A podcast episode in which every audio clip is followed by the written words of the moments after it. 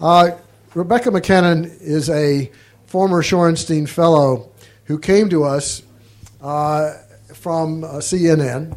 She was a terrifically uh, serious and effective correspondent, bureau chief in China, and so forth. And she might even still be at CNN, I think, perhaps, if they hadn't told her to make her reporting dumber. I mean, I think that was the. my, my expertise was getting in the way. Expertise was getting in the way. We'll try to try to do something about that, Rebecca. When Rebecca was here, uh, she was clearly casting for something that would really engage her mind and imagination, and she found it in co founding Global Voices, which was a visionary uh, website that basically put together people who were serious about the world in countries all over the world and made them into a community. It's something that has been uh, an enormous success and grown in power, influence, and, and usefulness over, over time. She is now, uh, let me see how many titles you have here. Visiting fellow at uh, Princeton Center for Information Technology, um, policy, and well, she's really one of the deep thinkers of our of our time in this kind of area. But she comes from not only a journalistic background of her own, but my wife and I wrote a book about the Bingham family some years back, and it included uh, Rebecca's grandfather, who was also a terrific journalist himself. So, Rebecca. Thanks very much. Just to clarify, because I know the people who are giving me my current fellowship would appreciate this. I'm currently a, a fellow at the New America Foundation in Washington, D.C. I'm no longer at Princeton. Just wanted to clarify. Sorry. They, they appreciate being named. But uh, I'm here to have what I think will be a very stimulating conversation with Abderrahim Foukara, who is the Washington, D.C. bureau chief for Al Jazeera. Um, and before I launch my, into my, my first questions for Mr. Foukara, I just want to set the scene um, with my own experience kind of directly with Al Jazeera and interacting with Al Jazeera when I was on the ground as a reporter uh, and, and seeing how people were reacting to, to Al Jazeera vis a vis my own reporting for CNN. And actually, 10 years ago this week, I was in Peshawar, Pakistan, in northwestern Pakistan, uh, reporting for CNN in, in the wake of 9 11. And, and uh, the, the, United States had just uh, uh recently started bombing in Afghanistan.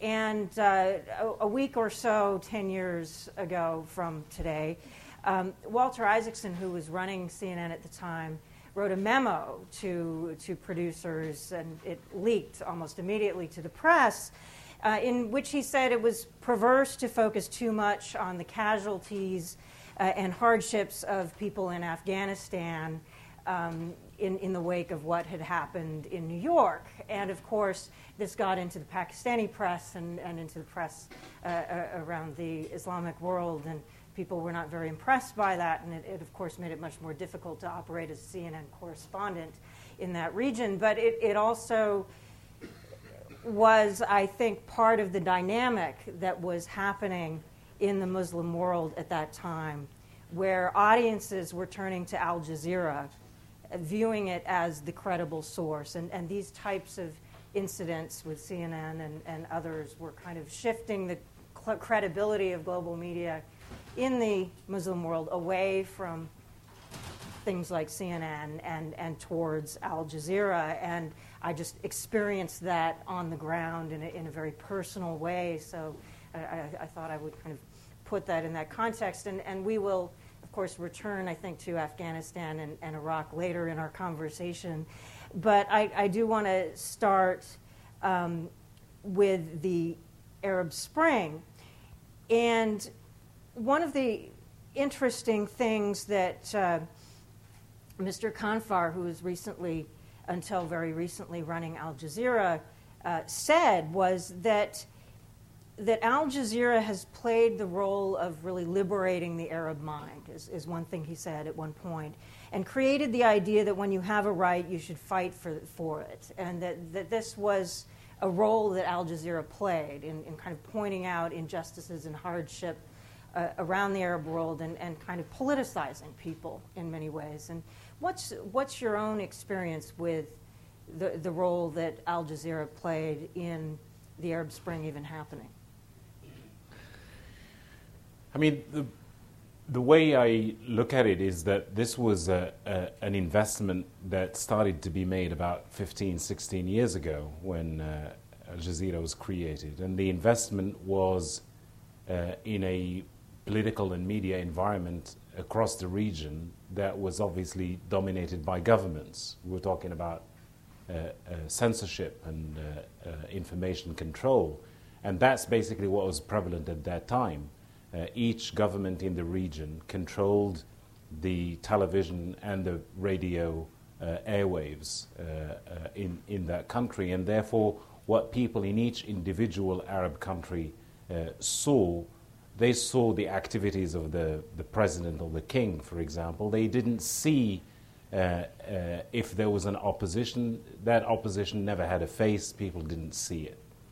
So the first investment that Al Jazeera made uh, was obviously to give that opposition in uh, various instances a face so that people within uh, each individual country began to know that there was a different narrative from the narrative that they were hearing from uh, their own government. I, I, I, would say that, in particular, what epitomized uh, this investment was one show uh, called Littijah al Mu'akis on, on the uh, uh, Arabic channel, or Crossfire. And the way I usually like to identify uh, Crossfire is if you can think back to when Crossfire on CNN was really feisty, uh, and marry that together with uh, Jerry Springer, and you, you begin to get an approximation what what Littijah al-Mu'akis was, and it, it was a, a, simple and, and clever uh, gimmick, if you will. You invite two people who represent uh, two different ends of the spectrum on any given issue. It could be political, it could be social, religious, uh, what have you, and you let them uh, debate it, and you let them shout at each other, and uh, sometimes throw things at, at, each other. And people found that, uh, uh, apart from being liberating uh, as, as a program, they, they, it's, a new, it's a taste of something new that they had not experienced before. And if you fast forward to what happened in, in Tunisia, I mean, we heard before that revolutions are unpredictable. And I think uh, for all the things that you know Waddah or other people from Al Jazeera have been saying uh, about the role that Al Jazeera played in those things, we did not see Tunisia coming. Nobody did. Um, things started in Tunisia, and we covered them uh, as unrest in Tunisia, reminiscent of uh, uh, previous unrest in Tunisia. Nobody thought that it was actually going to culminate into the toppling of the, the president. But once Tunisia happened, again, based on the strength of historical precedent, we knew that if it happened in Tunisia, the next likeliest candidate would be Egypt. And if you're Arab, you know that if, if it happens in Egypt, it's going to happen everywhere else in, in, in the Arab world. The, the second, in terms of investment, the second biggest investment that Al Jazeera had made was actually in the infrastructure of Al Jazeera in Egypt. Uh, Egypt being the most pivotal Arab country, uh, all eyes have always been on Egypt in the region for all sorts of different reasons. And therefore, that led Al Jazeera to heavily invest in the infrastructure of Al Jazeera.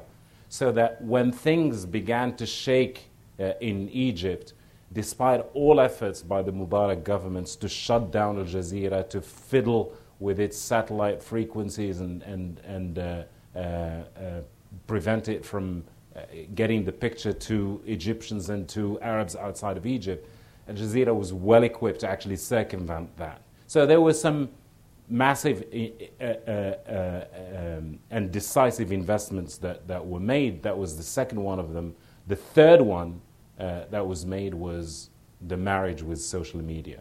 A lot of money, even before Tunisia had happened, a lot of money had been uh, invested in uh, how to deal with the issue of uh, social media. A special department had already been in place so that when the pictures started coming in, uh, from Tunisia, and then from Egypt, and later on from Libya and other parts of the Arab world, Al Jazeera was ready to deal with that.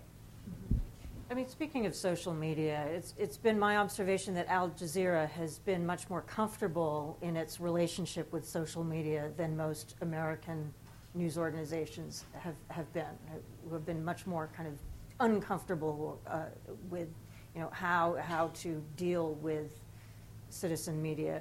Why, why do you think that is? Why, why did, has Al Jazeera just been more quick to embrace the use of social media, a more symbiotic relationship between journalists and people contributing uh, reports from the street um, than, than, say, some, some of the Western broadcasters and, and newspapers? I mean, as a lot of people know, Al Jazeera had by that time had a long history of uh, confrontation and conflict with Arab governments. Uh, it had been hassled in almost every Arab country from the Gulf to the Atlantic.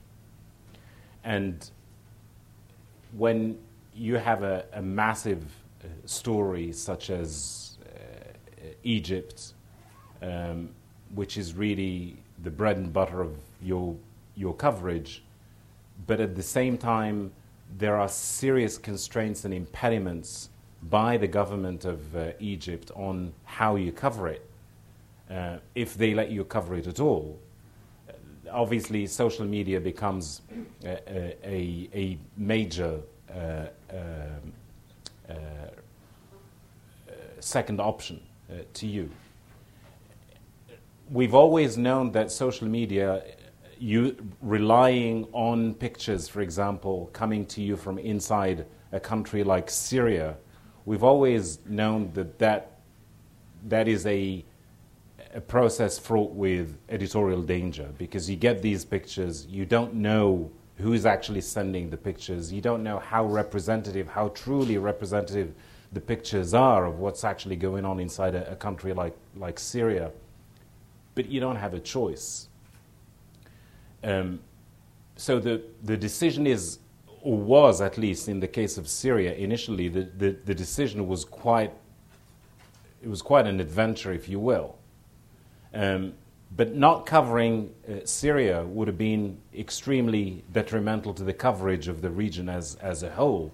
So Al Jazeera probably has had much more of an incentive than CNN or MSNBC or Fox or BBC, even uh, in terms of uh, resorting to uh, uh, social media.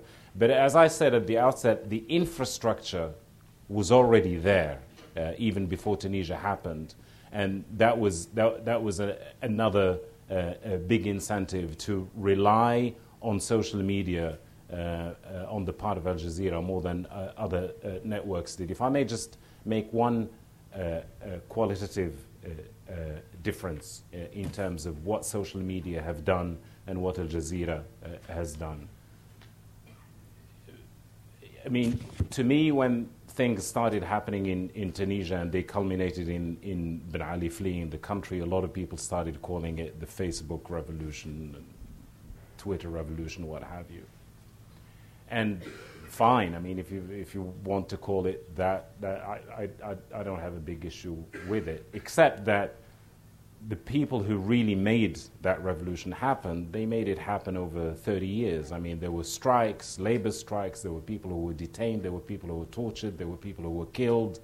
Uh, as you know, Ben Ali had touted Tunisia uh, in the same way that the Chinese have been, have been doing as an economic success. The only difference, obviously, is that the Chinese, the Communist Party in China, did offer the Chinese a high standard of living. Turned out that Ben Ali who was going around saying that the standard of living in Tunisia approximated the standard of living in Belgium. Turned out that to be a complete lie. So, you know, all those things percolated into the, the revolution. What social media did uh, in the case of especially Tunisia and Egypt was, if you will, to provide the dots for the revolution. Uh, people used those uh, media to organize and to give us uh, people outside of Tunisia and outside of Egypt an idea of what actually was going on on the streets of Sidi Bouzid or in Maidan Tahrir in, in the case of uh, uh, Egypt. What Al Jazeera did was to actually help connect those dots. Because if you take the coverage of Tahrir Square, um, people had a platform in Tahrir Square to actually discuss the mechanics of the revolution. They had a platform to discuss with each other where they were going uh, with those dots, where they were going with the protests, what they hoped to uh, achieve. Uh, they, through the use of uh, Al Jazeera, they mobilized in a way to outmaneuver the, the Mubarak uh, uh, regime. And I think that was the, that was the, the, the qualitative difference. Did Al Jazeera create the, the, the, revolution in Egypt? Or I, I, I think that's, that's nonsense. It, it, it, it didn't we at Al Jazeera would like to think that uh, it, it, it, did. What, but in, in, in my eyes, the, pr- the prime role that Al Jazeera uh, did was to actually enable uh, people inside Egypt and Tunisia and elsewhere to talk to uh, each other and strategize. Now, there's been a lot of speculation over why Mr. Khanfar recently uh, left Al, Al, Jazeera, and there's also been discussion about um, Al Jazeera's overarching sort of editorial and geopolitical agendas, uh, given its ownership um, by the, the royal family of Qatar. And there's been some some criticism, uh, both uh, by activists in the region and, and others, about different emphases and coverage of, of different countries. So, so, for instance, Bahrain uh, Al, Jazeera, Al Jazeera has been criticized for going lightly on the government and going lightly on the human rights abuses uh, in the upri- against people involved with the uprisings there. And has also, it's also been pointed out that Al Jazeera has been extremely pro Libyan rebels and was sort of, cheerleading for the rebels. And, you know, a, a lot of media around the world, I guess, ha- has been doing so. But, but these have just been. Um, cited as ex- examples of how uh, Al Jazeera's coverage, at least to some extent, has mirrored a little bit um, the geopolitical um, preferences, let's say, um, or allegiances of, uh, of, of, the royal family in Qatar. And what, what's your response to that? Well, I mean, what I usually say to that is that, just as a, as a reminder, the Qataris, they pump hundreds of hundreds and hundreds of millions of dollars into the, the network. And by the way, the network is, has become an, an empire. it certainly became an empire under Waddah. Uh, you have the Arabic channel, you have the English channel, you have the documentary channel, uh, you have the Mubashir channel, which is a, a, a, an Arab C-SPAN of, of sorts. It, this, is, this is a major media uh, empire. And the Qataris, when they pump all that money into it, clearly they want to get something out of it. This is not a charity. And as you know, no media, uh, uh, no news outlet is, is a charity. You fund it because you want to get something out of it. What do they get out of it? An awful lot.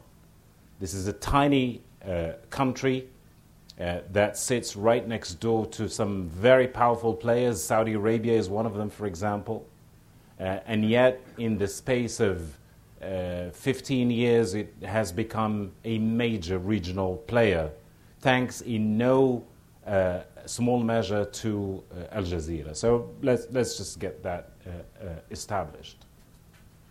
Waddah, I, other than what he's actually stated in public, uh, I don't know if he has, if he had any other reasons for, for stepping down there were all sorts of uh, uh, reports that, you know, the WikiLeaks revelations showed that the Americans had lent on him to change coverage and so on.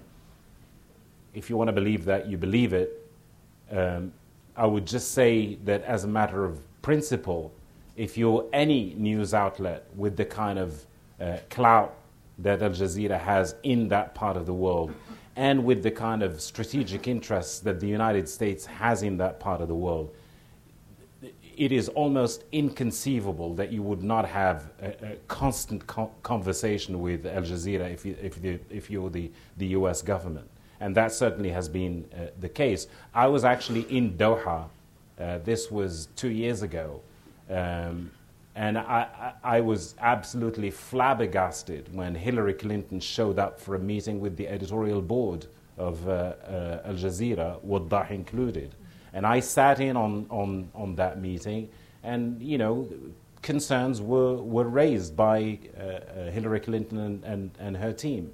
So, uh, all, all I'm saying is that it, if you are in that position, it is almost inconceivable that you would not come under uh, a certain amount of pressure to go in that direction or to go in, in, in that direction did Waddah go in the direction that the Americans wanted him to to uh, to go? He he sa- he says he says no. We'll never know, I guess, the the, the, the truth of that. But I, I, find it totally normal for a government such as the the government of the United States to want to have that kind of uh, conversation with uh, uh, uh, Al Jazeera. Um, Bahrain you know, you could, you could look at Al Jazeera as an adjunct of the Qatari government, but you could also look at it as a, a news outlet that has caused them, as a government, a lot of headaches. I mean, if you look at the number of governments in the region uh, that have, at one point or another, had problems with the Qatari government, even going as far as severing diplomatic relations because of uh, Al Jazeera, you begin to get, you know, an idea of how much problem, uh, how many problems Al Jazeera actually dragged the Qatari government uh, into. If you look at the complicated relationship they've had with the U.S. government, especially under George Bush, uh, and, and, and you think, why would they uh, um, put themselves in a position where they have to suffer so many major headaches unless they got something out of it, unless they expect to get something out of uh, Al Jazeera. In the case of uh, uh, Bahrain, you know, for all the, the criticism on the blogosphere about why Al Jazeera supported the Libyan rebels and it didn't support the, the, the protesters in, in, in Bahrain, that, that may be a legitimate criticism.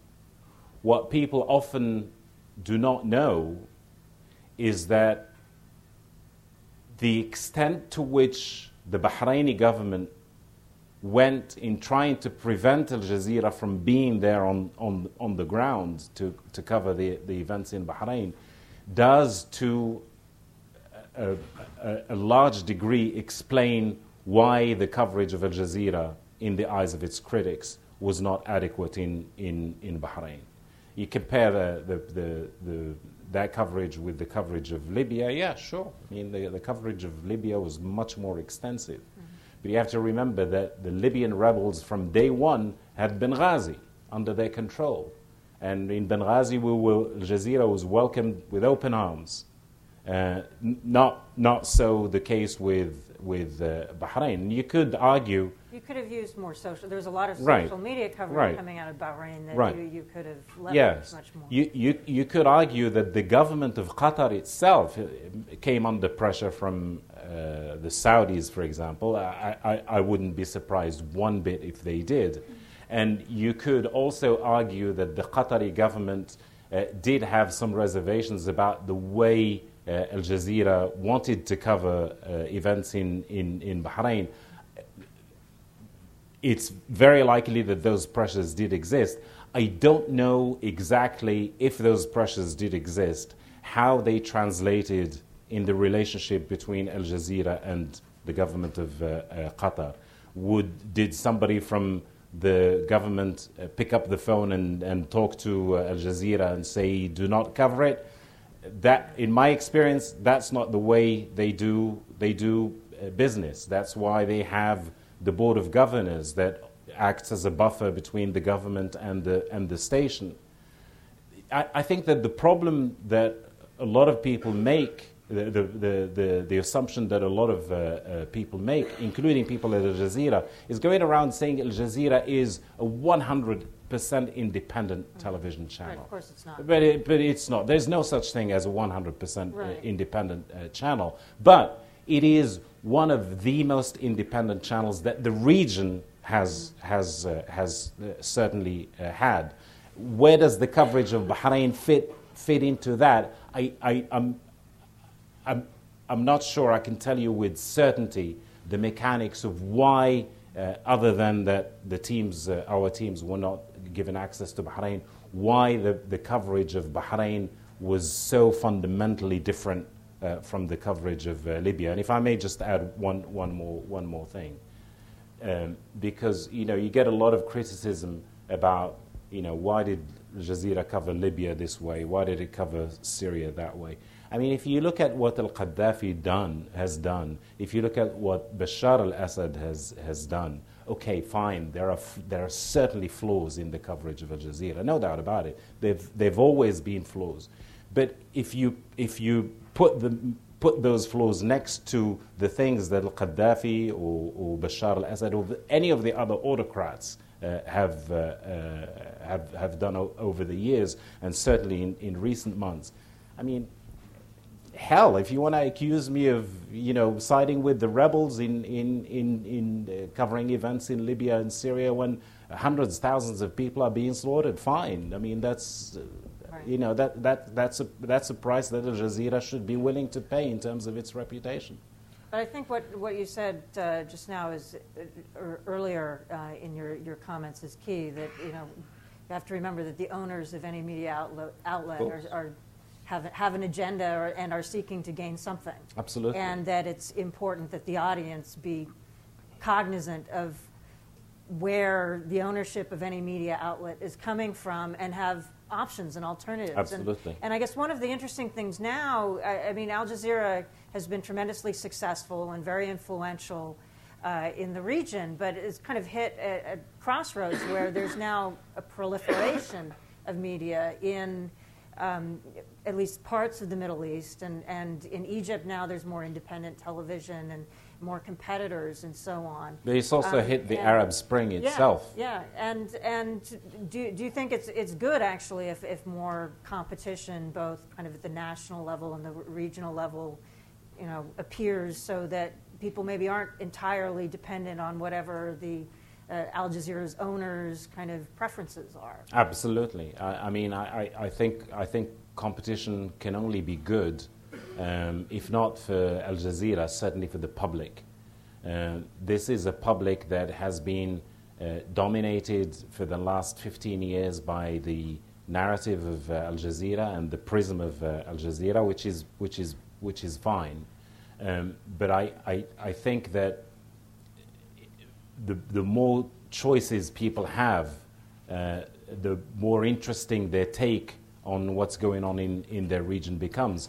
But it's also, uh, competition is also good for, for Al Jazeera because, you know, one direct result uh, of lack of competition is obviously complacency. And when you become complacent, you begin to say, well, I, I, I, don't have to work hard for it. I, I, have, I have the audience anyway. Why, why, should, I, uh, why should I bother? The, the problem is that so far we have not seen that kind of competition.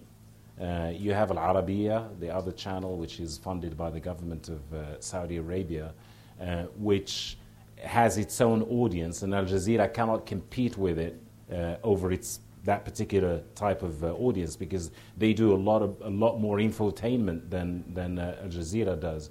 But Al Arabiya cannot uh, either compete with uh, Al Jazeera uh, over its uh, audience. We have seen some movement in, in Egypt. We had seen some movement in Egypt even before the fall of Mubarak. There were certain times when Egyptians just did not watch Al Jazeera. Al Jazeera could not compete with Egyptian television uh, at, at, at, certain times. But in times of big crisis, in times of war, whether you're talking about Gaza or Lebanon or anywhere else in, in the region, you get a mass exodus of viewership back to uh, uh Al Jazeera. So we're going to go to Q&A very shortly, so if people feel like lining up, I'm just going to ask you one question while people get get assembled. Um, you very recently um, had a, a, quite contentious interview with Donald Rumsfeld, speaking of Al Jazeera's relationship with the last presidential administration, um, it, in which you, you sort of challenged him really to apologize for the civilian casualties in Iraq. And he got quite upset that you did that and kind of accused you of being too contentious and said it was something about your nature, basically, that caused you to be contentious. Um, and uh, it, it, was a fascinating interview, but I, I, I, thought, I felt that, you know, I, I, mean, obviously, Al Jazeera's relationship has been with, with Donald Rumsfeld in particular has, has been rather complex, shall we say. Um, but um, I, it, it, was also very interesting, just kind of in terms of the, the clash of journalistic cultures. Yeah. That I, I, I, think in the United States, you know, um, uh, kind of officials expect that journalists are going to come on and be relatively respectful and not kind of challenge them too much, and you know, unless they're it's a specific show where everybody expects it to be that way, um, and and it, uh, of course, you know, you you you are in a way kind of representing your audience yeah. who, who, are very angry about c- civilian casualties. Yes. Um, and civilian casualties in Iraq and Afghanistan, I mean, having been in the region recently myself, continue to be a huge issue for people. Yeah, um, and, and certainly it, it seems to me, kind of from your perspective, had you not challenged him, you would have disappointed your audience tremendously. Yes. um, anyway, so I'm just wondering if you, you could comment on on this and, and in, in terms of the, the role and expectations? Um, sure. I mean, he, uh, after the interview, he conveyed his displeasure uh, about the. Well, he, I mean, he conveyed his displeasure to me directly after the interview and during the interview. But he also conveyed it uh, uh through a friend of uh, his.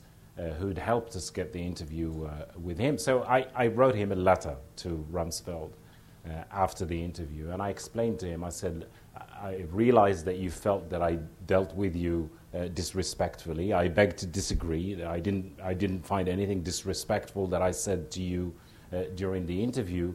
But I would, I would have been, you know, derelict in my, in my duty as someone doing the, this interview for people in the Middle East, not to have pressed you hard on certain issues namely the issue of uh, uh, civilians in the killing of civilians in, in, in Iraq. But look, th- there, were, there, were, there were two things. One is that I, I, I, was doing the interview for an, an, Arab audience, essentially, although the interview ended up airing on uh, Al Jazeera English for a worldwide audience too. The, the other thing was that I was trained uh, as you know, I, am a, I was originally the product of BBC. BBC. That's how I was. That's how I was trained to to conduct an interview, and uh, the the interviewing culture in in in Europe generally, in, in Britain in, in particular, is, it's it, it's much it's much more you know aggressive than it seems to be uh, here in the United States, at least over the last two or three decades, yeah. and it, it, it's funny because after the interview, when he expressed his displeasure to me, and I went back and I watched the interview, and there was one time when I kept asking him the same question three or four times, and it, it just took me back to a very funny interview that Jeremy Paxman uh, had done uh, with uh, a, a, government minister at that time in, in the UK when I was still living in the UK. And he asked him exactly the same question 14 times. And at the end, the, the minister said, I'm sorry, what was the question again? yeah. Uh, so you know there were there were many there were many uh, many different dynamics going on in, in that interview. But I, I also have to I also have to, to say that what touched off that particular ethos really uh, initially was that he at, at, one point he told me you're going to have to learn how to listen. And that is one of the worst things that a politician could tell a journalist. You know, because a journalist, we journalists, as you know, we don't think of ourselves as anybody's students. I mean, we've been around, we've, we've been in this job for, for, for a, a, certain period of time, And all we're doing is asking questions on behalf of our audience. And for, some, for a politician to tell me and my audience that we have to learn and listen Yeah. usually doesn't go down well. It's pretty patronizing Yeah. sounding to me. um, so we'll go to questions and we'll defer to Alex. Um, just a quick one. Could you talk to us about the situation with Al Jazeera English getting on cable television in the United States and what the impact of the uh, Arab Spring has been on that? Well, I mean, it's been uh, uh, it's been an uphill struggle, and I think it was expected uh, right from the outset that it was going to be an uphill struggle. Um, for those who don't know, just as a reminder, now Al Jazeera English is on cable in uh, New York City. Uh, that, that's that's been the latest uh, station. Uh, it's on cable in the Washington D.C. area, and uh, it's on cable in Toledo, Ohio, and Vermont, and I, I think that's that's the extent of it. So- I'm sorry. Cambridge, Uh, Cambridge, Cambridge. Mass.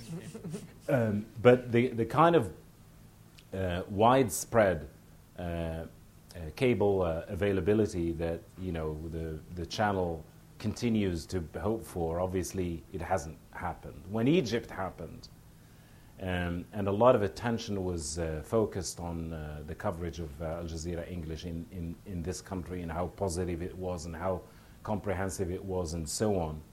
Um, uh, executives came from uh, Doha, and I think at that time, Jazeera English had received uh, within one week of coverage something like 40,000 uh, tweets of support, 10,000 emails of, uh, of support within one week.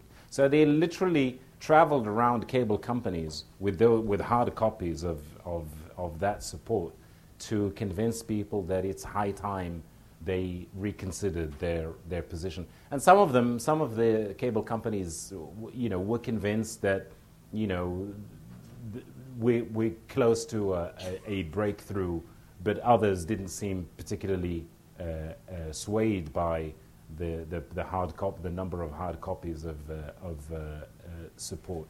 Uh, The, the, the, the, consolation, uh, obviously, this is like slow release, but the consolation is that Egypt has changed, the coverage of Egypt has changed the dynamics, and that now it's only a matter of time uh, before we get to that stage where more and more states uh, will pick up a, a Al Jazeera uh, English on, on cable. I hope that's not too much wishful thinking.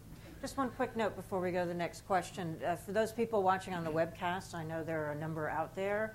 Um, if you do have questions that you want to pose through Twitter, just use the hashtag HSC25, and we'll see it on the screen there, and, and we can try and work those into the mix.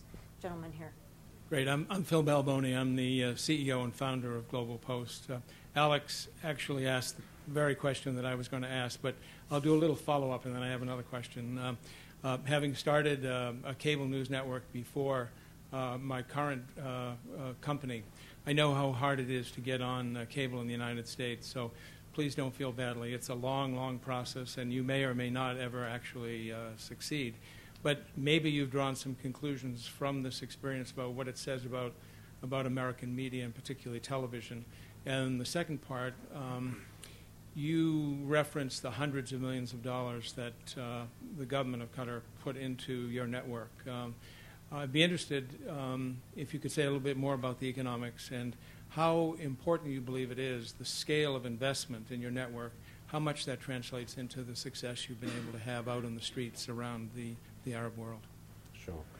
I mean, in, in terms of the success in, in the Arab world, it, it's, it's self evident that this is a channel that a lot of people feel is very close to their concerns and aspirations. And uh, it, it, Al Jazeera obviously looks at the world for its audience through a, a prism that they can ostensibly uh, relate to. Um, but there's also the fact that right from day one, Al Jazeera has been controversial, not just in the West, was controversial in the Arab world as well. There were a lot of people who just did not li- like it. uh, either governments or people who are close to uh, governments in, in the region uh, who felt that the coverage of uh, Al Jazeera was uh, subversive. Particularly during the Iraq War. Particularly during the Iraq War. Um, in some way, the fact that it has been controversial has worked to sort of reinforce uh, its popularity among ordinary, uh, ordinary Arabs. And if you travel uh, anywhere in the Arab world and you ask people, what is Qatar most associated with in your mind? Nobody says CENTCOM. Everybody says uh, Al Jazeera. So it's, it's, a very, it's, very, it's, a, it's a very clever uh, equation, if you will, having CENTCOM and uh, Al Jazeera, but nobody associates Qatar with CENTCOM. Everybody associates it with uh, Al Jazeera. My sense is that when it was launched, it was never launched as a business enterprise. It does not make money, uh, or if it does make money, it's not enough to actually support it. So the bulk of the money actually comes from the, the, the, the pocket of uh, the emir. It comes from the government of Qatar uh, uh, itself. And I, I think that's how they meant it to be. They meant it to be more of a political enterprise than a business enterprise. They meant it as uh, uh, something to generate prestige and political clout for them as a country and as a government. And it has done that. I mean, if you look at the, the, the, the various crises that government that Qatar now mediates in or has mediated, it, it, it's quite impressive. When the Lebanese uh, fight among each other, they go to Doha to negotiate. When the Sudanese fight among each other, they go to Doha to uh, negotiate.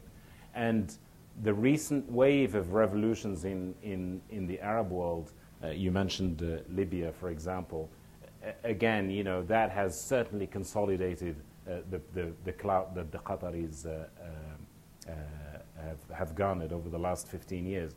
A billion dollars, two billion dollars, that's really a, a small change in terms of the political prestige that it has got for them. I attended a dinner uh, where the U.S. ambassador to Qatar uh, spoke uh, a few months ago, and he was talking about how measuring the power of a country has changed uh, uh, nowadays. And he gave the two examples of Qatar and Egypt.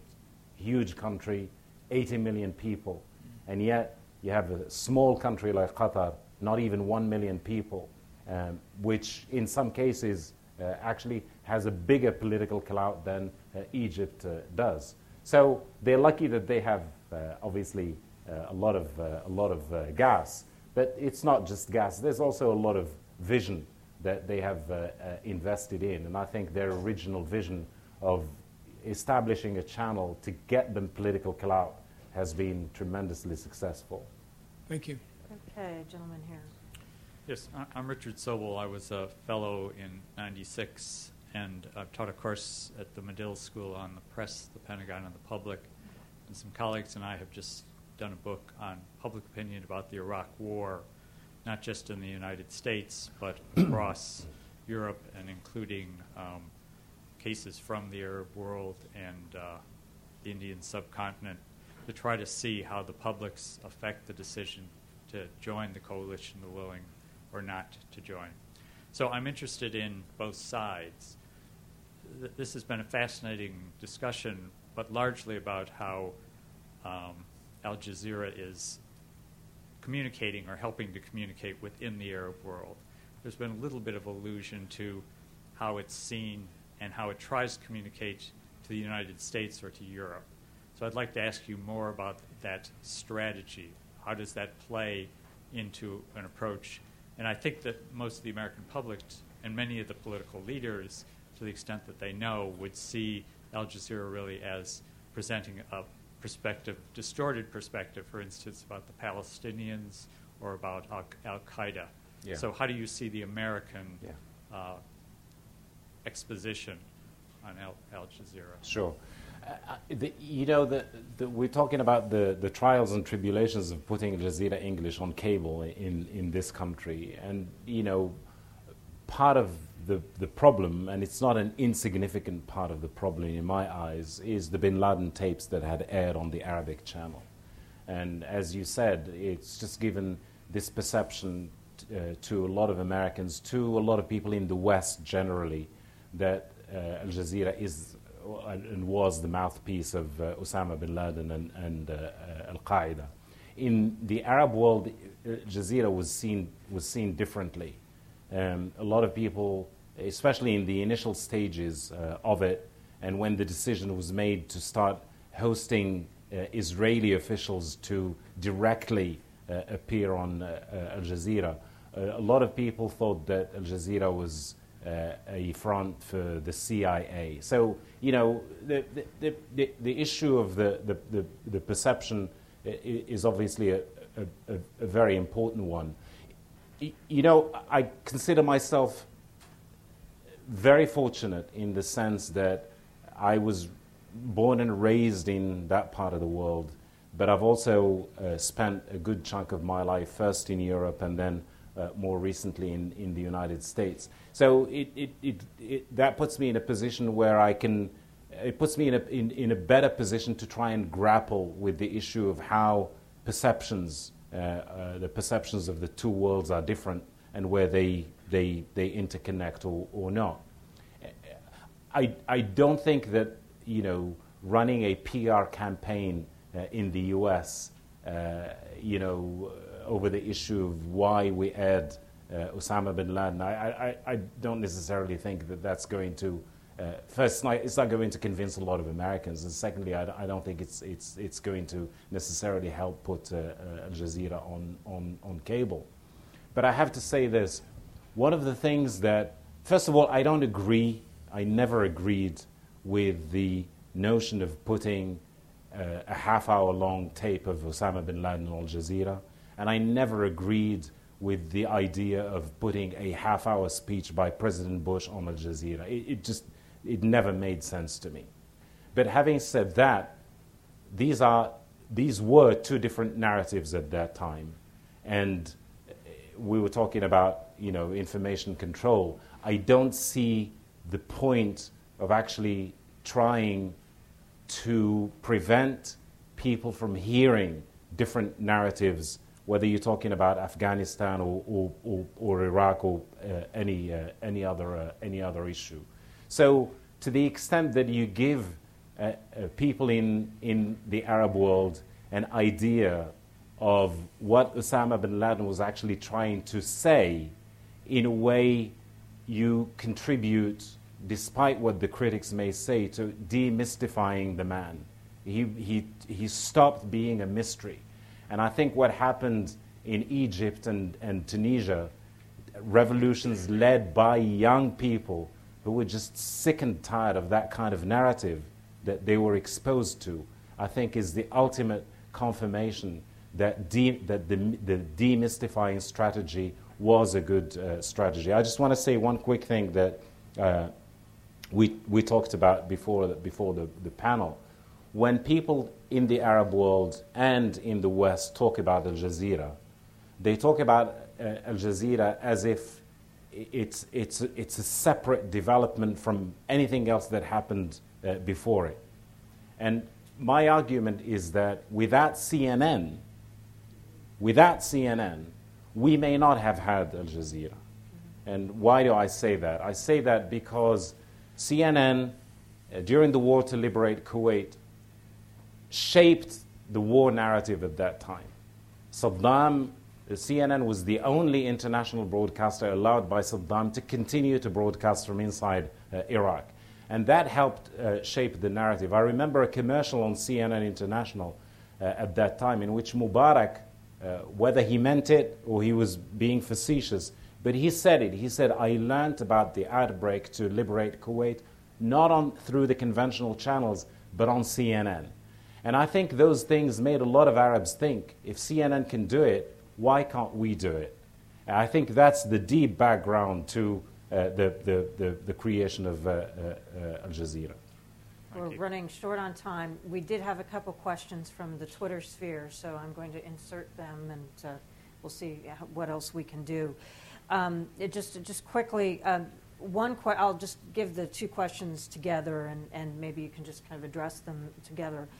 One question is just how, how much difference is there between the Arabic and English language content on Al Jazeera?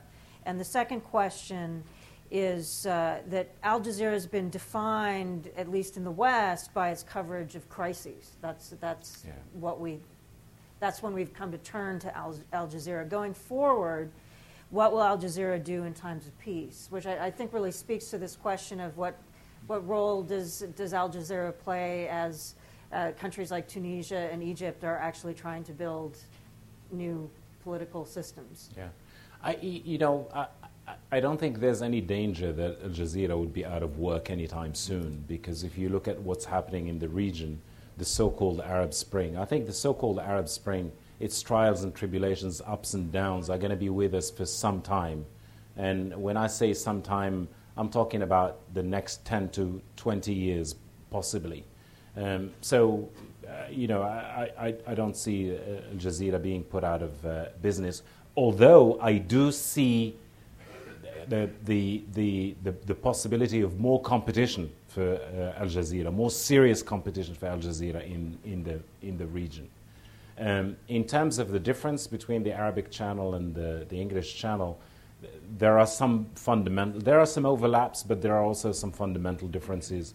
And those fundamental differences are obviously mostly dictated by the respective audiences. One has a global audience, uh, one has a, a mostly Arabic speaking uh, audience. The Arabic speaking uh, channel knows where its uh, audience is. It's very easy to give uh, its coverage a specific identity.